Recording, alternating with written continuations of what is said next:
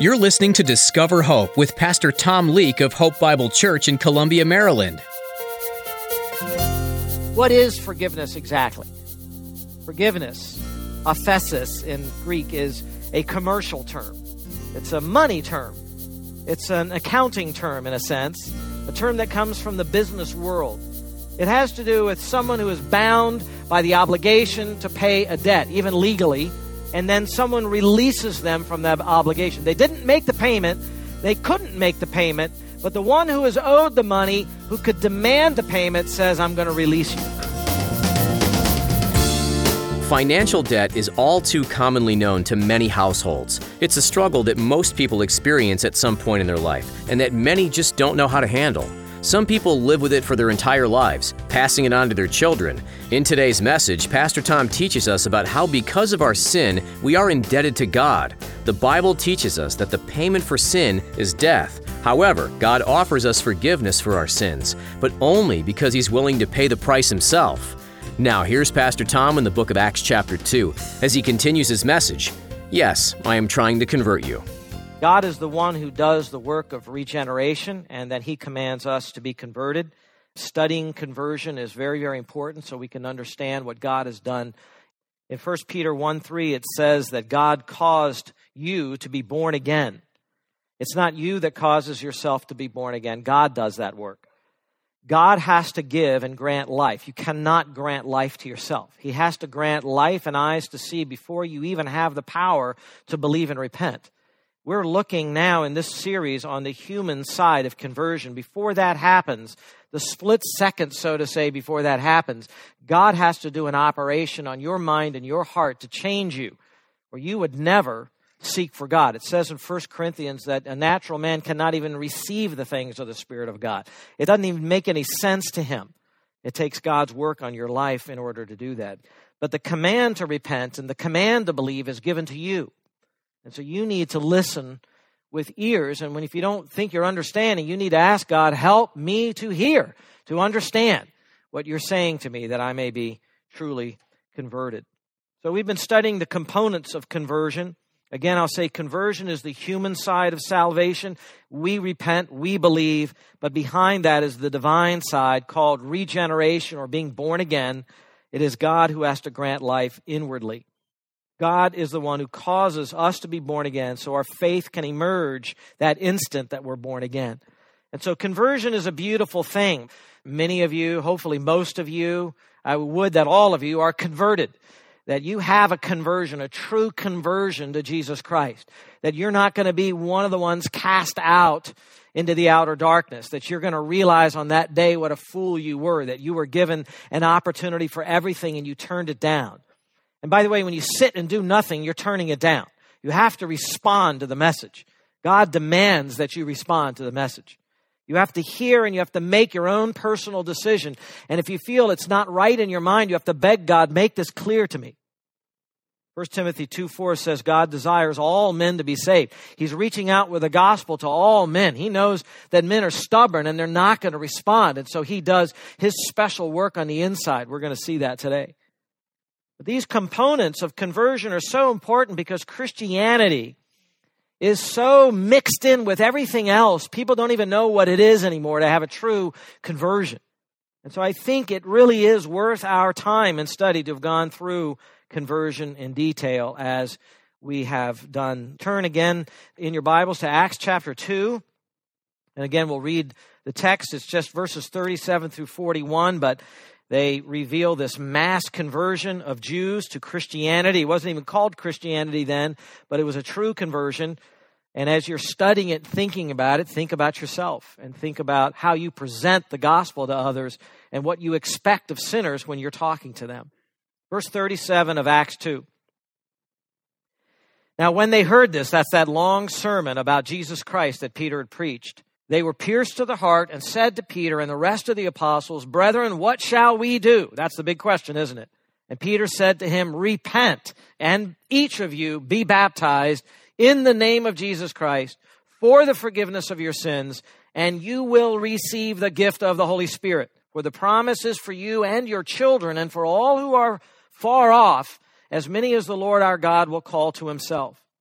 And with many other words, he solemnly testified and kept on exhorting them, saying, Be saved from this perverse generation.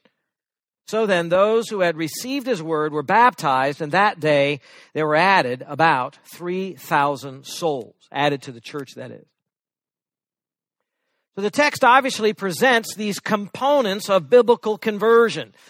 A little bit of review for you if you hadn't heard the earlier messages. Component number one of conversion is gospel preaching or the presentation of the message about Jesus Christ. There has to be a word presentation about Jesus Christ. And this is uh, clear from the context. Peter's sermon in the previous verses penetrated deep within inside those Jews as they realized they'd crucified their king, their Messiah.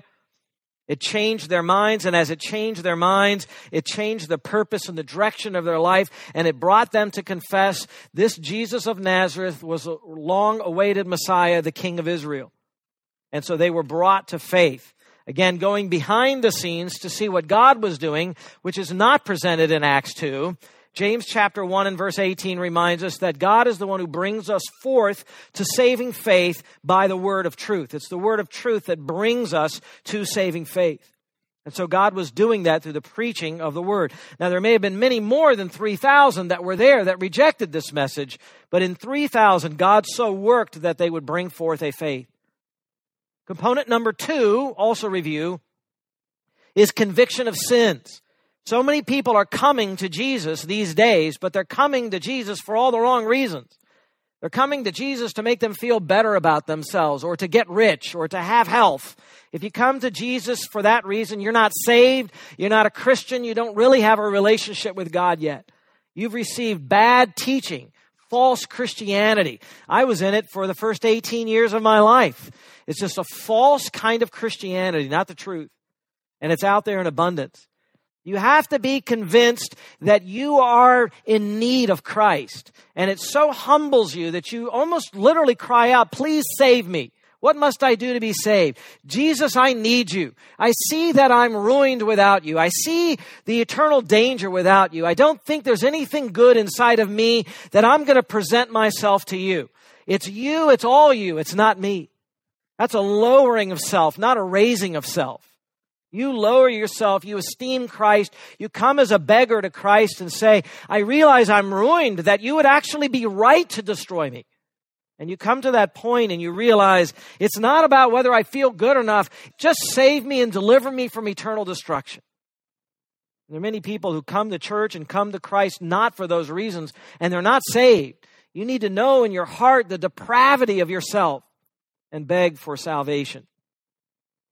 Component number three of conversion then is genuine repentance. Feeling the sting of sin, your sin, not someone else's sin, not how someone else treated you, how you treated God. Feeling the sting of that, then what you say is, God, I want to believe. And you turn away from your life. Your life is going this direction. Your life is being lived for another God or for another religion or for you or for some other purpose, money, fame. Maybe it's just comfort and ease. And you realize that's not the right purpose for life.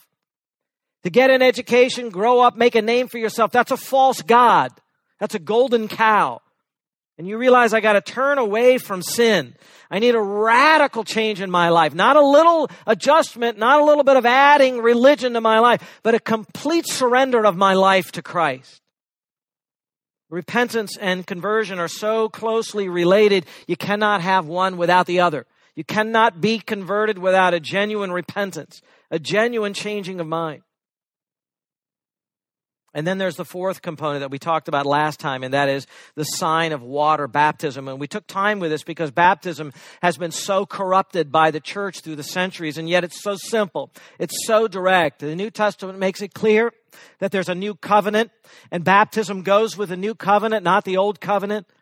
You are to be baptized after you become a believer. You come to the point where you repent, and then when you repent, then you're qualified to get baptized. You're not baptized because of your parents' faith. You're not baptized because of your parents' prayer or because of Christendom or anything like that. That makes a lot of people baptized that aren't even saved. And that's not the purpose of baptism. Others take baptism and they say you have to go through the water to be saved, and they misread this text as if the water itself somehow has some properties that can save you. Water baptism does not save you. It's the symbol of salvation, right? It's the symbol of conversion, and it's a wonderful symbol for conversion.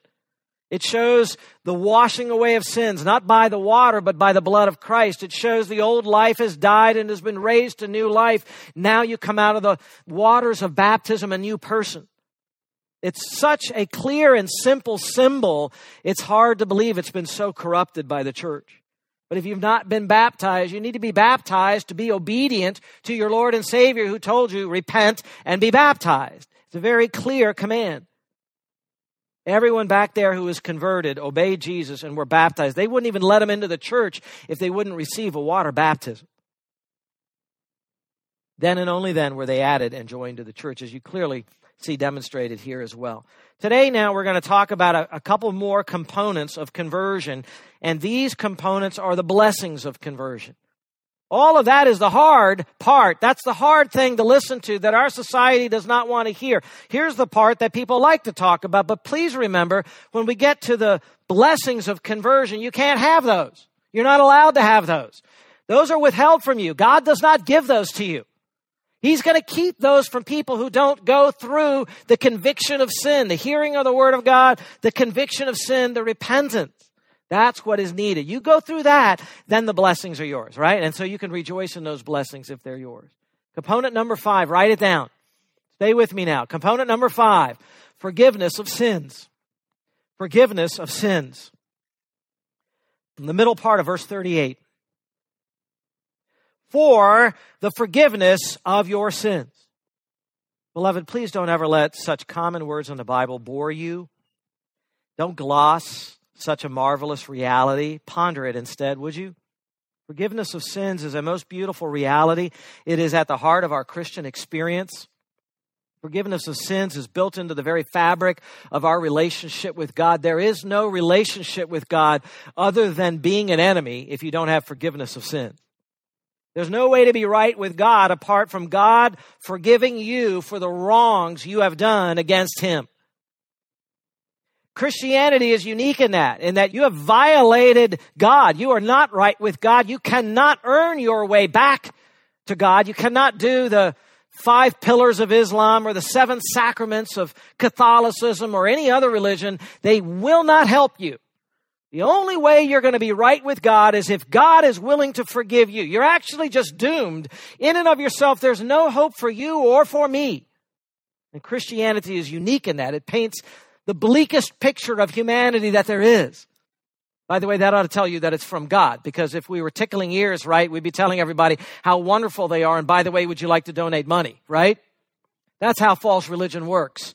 Come feel good about yourself. And by the way, we could use a little more money. That's how false religion functions in the world. You'd think people have enough discernment for that. If we're telling you you're terrible people, that's a message from God. Because who's going to come and stay for that? Except true believers that know in their own conscience it's true, right? You're not a good person. Next to other people, that's fine. That's not the standard. The standard is the perfect Son of God, Jesus Christ Himself. How does your life measure up to Him? You don't want to go there. God is eternally and persistently holy. And there is no way to be right with God except through forgiveness of sins. The holiness of God means that God hates sin. It means he never mixes with sin. It means that when sin is in his presence, he casts it out. And you and I, beloved, are sinners.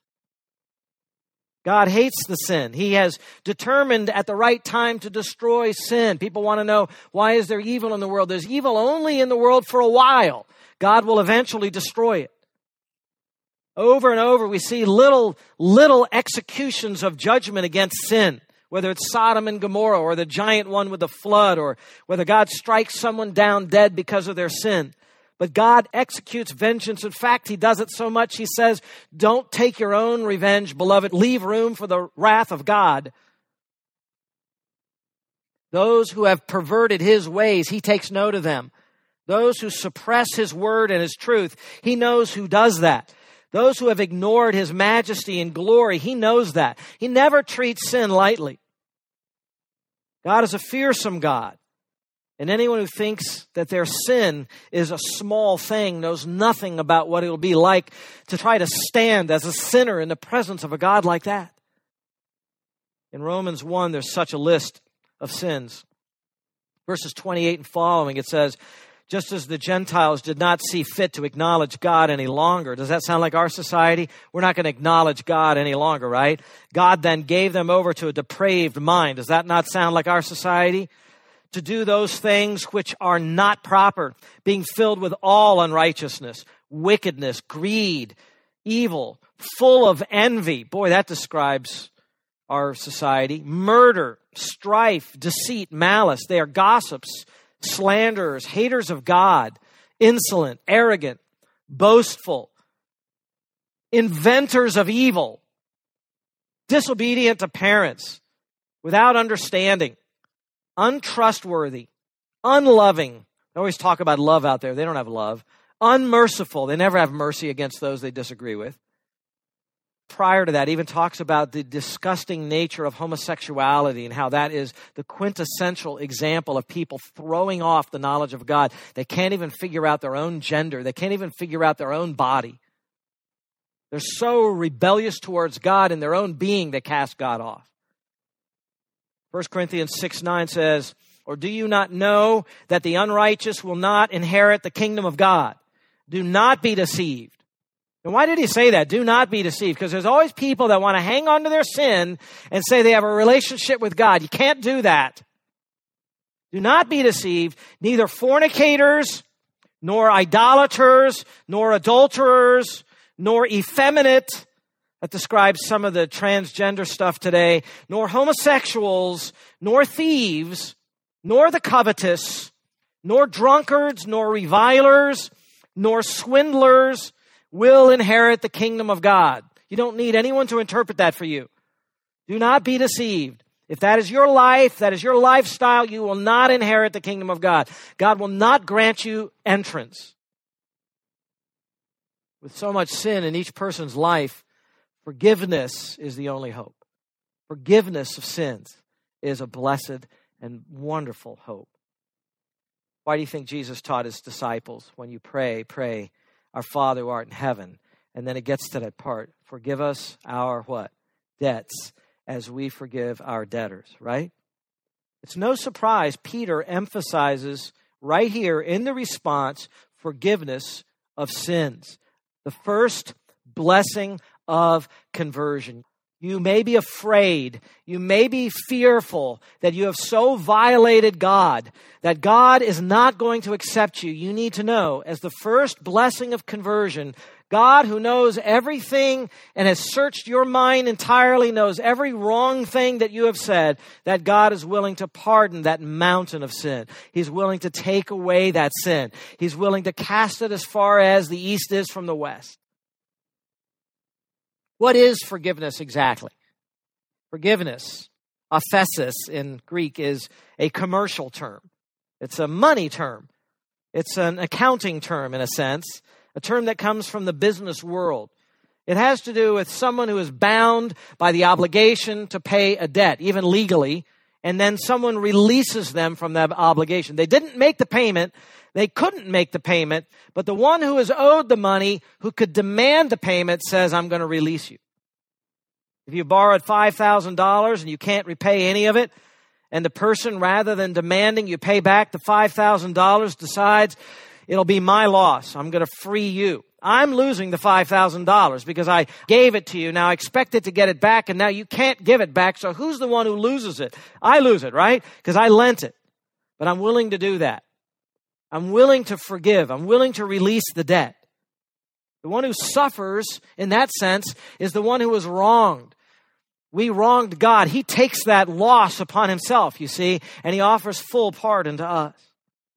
The word debts in the Lord's Prayer, opheilema, means simply that. We are indebted to God. We owe God. Some of you owe credit card companies, right? Amen? You owe credit card companies. You owe banks your mortgage. You owe God much, much, much more. When the Bible speaks of debt towards God, it's talking about how breaking God's law has made us liable to the courts of heaven. leading to eternal eternal payment that has to be made. Why are people thrown into hell? Hell is kind of like a prison for all eternity where they will pay and pay and pay and they will never pay enough. They'll never be able to pay back God and so they're never released. God is, is willing to pardon all your sins, but you have to meet the qualifications. You have to feel the sting of sin. You need to sense that you're lost. You need to come to the Lord in repentance. Then He'll be willing to pardon. Listen, a lot of times people think that because God forgives sins, that He excuses sin, that He doesn't think sin is a big deal. That's not true. In Exodus 34 7, when God was declaring his own glory, he said, God is the one who keeps loving kindness for thousands, who forgives iniquity and transgression and sin, yet he will by no means leave the guilty unpunished. There's going to be punishment for the guilty. So all of us are guilty. Obviously, we have to be made unguilty and forgiven. Sins must be, listen, sins must be forgiven or they must be paid. When one is convicted of sin, then he must repent of personal sin, not thinking about anybody else, not blaming God for how their life turned out, not saying, God, half of this is your fault because of the bad circumstances of my life, but just humbly asking, God, would you please, as your word says, release me from my debt, my entire debt? The debt that we owe God for sin is beyond anything we could pay in a hundred thousand lifetimes. Every moment of every single day that we have not loved God with all of our heart, soul, mind, and strength, we are sinning. And that's every day. And by sinning, we're adding to our debt. The longer you live, the more debt you have. Every time something, some provision that has happened to us has been given to us and we withhold heartfelt thanks from God, we sin. Every time we congratulate ourselves rather than giving glory to God, we sin. Every impure thought, every spiteful thought towards another person, we sin. Every crass word we participate in, we sin. Every selfish impulse we have, we sin. Every resistance to what the Bible is teaching us, we sin. We violate God's will for our lives. We violate His moral standards. In Romans 2, it says, because of your stubbornness, listen to that, because of your stubbornness and unrepentant heart, What's happening to people like that that won't repent? They are storing up wrath for themselves in the day of wrath and revelation of the righteous judgment of God. The judgment hasn't fallen yet. It's coming. What are you doing in the meantime when you don't respond? You're, you're making a deposit, a deeper and deeper debt that you owe God so that when his wrath falls, yours will be, yours will be even worse. That's what you're doing by holding back and waiting. Your debt is getting bigger. We desperately need God's forgiveness. You desperately need God to forgive you of your sins. Boy, Satan loves to work in so many ways to get our mind to think wrong here. Psychologists regularly give foolish advice. They say, you need to learn to forgive yourself. Listen to me. You cannot forgive yourself because you do not owe yourself a debt. Such a thought is dishonoring to God. It's a lie. You kind of endorsed yourself as a kind of a God, like you made yourself and you owe yourself something. You don't owe yourself anything. You didn't even make yourself. You don't even exist except that God keeps you alive. You're His creature. You're His creator. It's not your holy standards that were violated. You owe God the debt. This awesome and glorious God in the heavens, this master of the universe, if you could see him sitting on his throne and realize he knows you and that you have offended him, you'd be so quick to ask for forgiveness. And Jesus is the only one who can provide forgiveness for you. The only one. Forgiveness of sins may be something that some take for granted, but as we learn today, it's not given to us without a cost. Jesus paid our debt in full when he died on the cross for our sins. Without his sacrifice, we would still be faced with a debt we could never pay. If you're a true believer in Christ, then you have much to be thankful for. Never forget the price that was paid so that your sins could be forgiven. If you enjoyed today's message on Discover Hope, we want to hear from you. Give us a call at 443 200 HOPE. That's 443 200 HOPE. We'd also like to ask you to prayerfully consider donating to this ministry to help us expand the reach of the gospel. You can give securely online at hopebible.org. Do you live in the area of Columbia, Maryland? If so, you're invited to become part of our Sunday morning gatherings here at Hope Bible Church. Join us for a morning of Bible study, worship, and fellowship. Find out more by visiting our website. Again, that's hopebible.org. As wonderful as it is to receive the forgiveness of sins, it's not the only benefit of conversion that we receive from God. As if it weren't enough to be saved from eternal damnation, God, in His grace towards us, also gives all those who believe in Him His Holy Spirit to live in us. Join us next time on Discover Hope as Pastor Tom continues to teach us about the benefits of conversion and especially the Holy Spirit living in us. That's all we have time for today. Thanks for tuning in for this edition of Discover Hope. You can listen to more messages from this and other books of the Bible by visiting hopebiblechurch.org. And be sure to join us again, right here on Discover Hope.